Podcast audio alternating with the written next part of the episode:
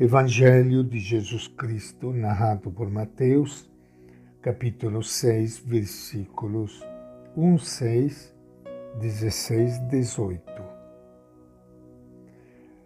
Naquele tempo disse Jesus aos seus discípulos: Cuidado para não praticarem a justiça de vocês diante das pessoas, para serem vistos por elas Caso contrário, vocês não terão a recompensa do Pai de vocês que está nos céus.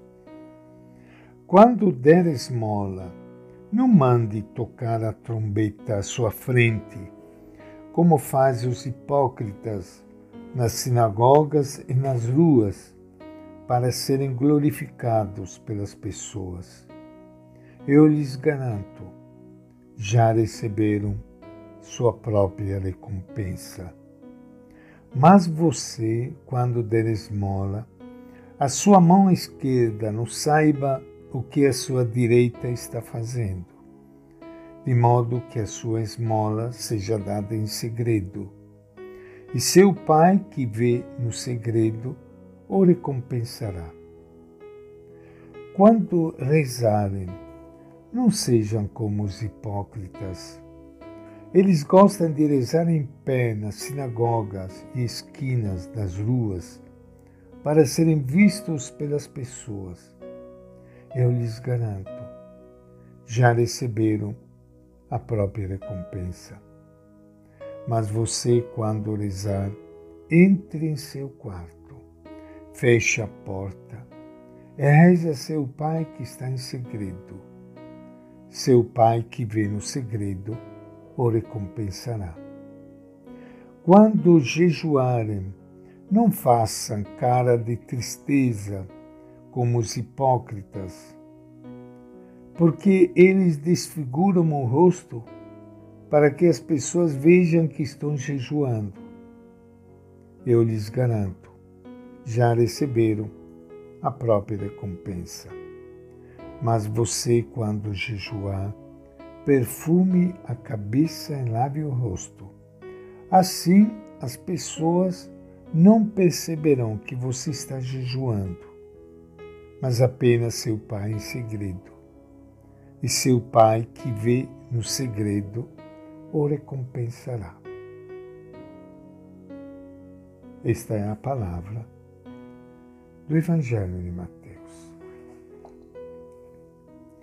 Iniciando hoje o nosso encontro com o Evangelho de Jesus, quero enviar um abraço carinhoso a todos vocês, meus irmãos e irmãs queridas, espalhados por todo este nosso Brasil e que estão unidos neste momento de encontro, de oração, de silêncio de paz aos pés do nosso Mestre, Jesus de Nazaré. Ele é a nossa paixão, Ele é a nossa luz. Que seríamos nós sem Ele?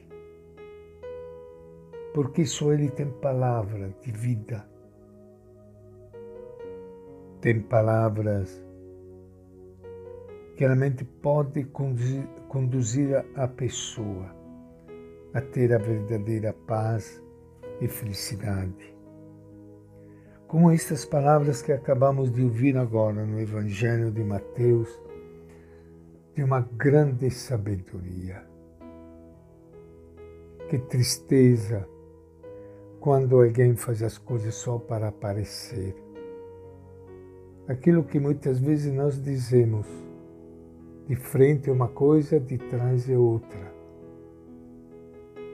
Aquela que as pessoas, o nosso povo, fala muitas vezes com sinceridade, dizendo que é uma pessoa falsa.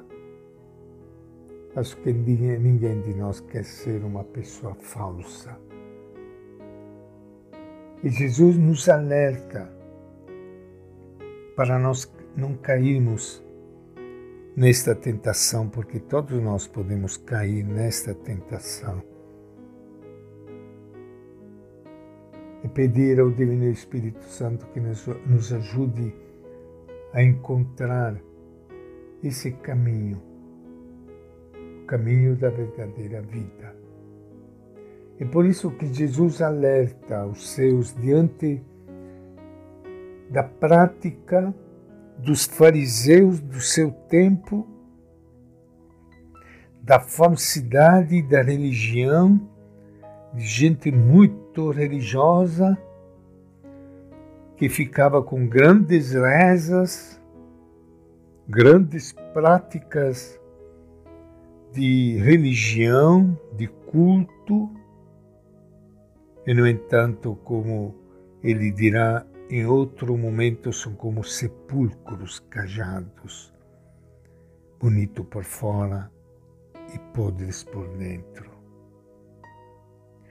O reino de Deus, a justiça que traz liberdade e vida para todos, pertence já aos pobres, e são os pobres que vão realizá-lo através da prática da justiça contudo, como ela deve ser praticada.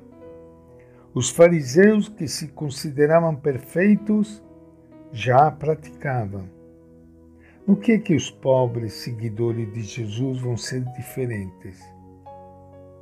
Nesta parte, Mateus vai explicar o que já havia dito no capítulo anterior, que a luz de vocês brilhe diante dos homens para que eles vejam as boas obras que vocês fazem e louve o Pai de vocês que está no céu. E Mateus vai direto ao assunto.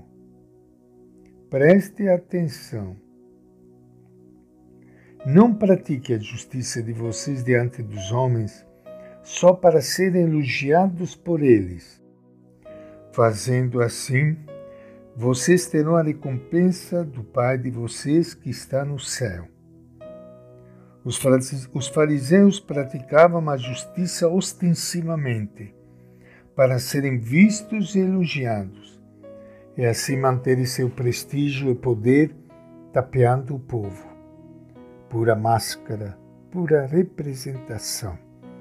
Os seguidores de Jesus, ao contrário, deverão praticar a justiça não para se exibirem, mas para obedecer ao Pai, fonte de liberdade e vida para todos. O Pai é o começo e o fim de tudo. As pessoas são apenas instrumentos. Os seguidores de Jesus agem assim por causa da recompensa. Qual? Dinheiro, fama, posição? Nada disso. A recompensa de fazer o que Deus quer é ter a experiência da própria vida de Deus. Qual? Só começando, pois o Pai reserva para os seus filhos muito mais do que eles conseguiriam imaginar.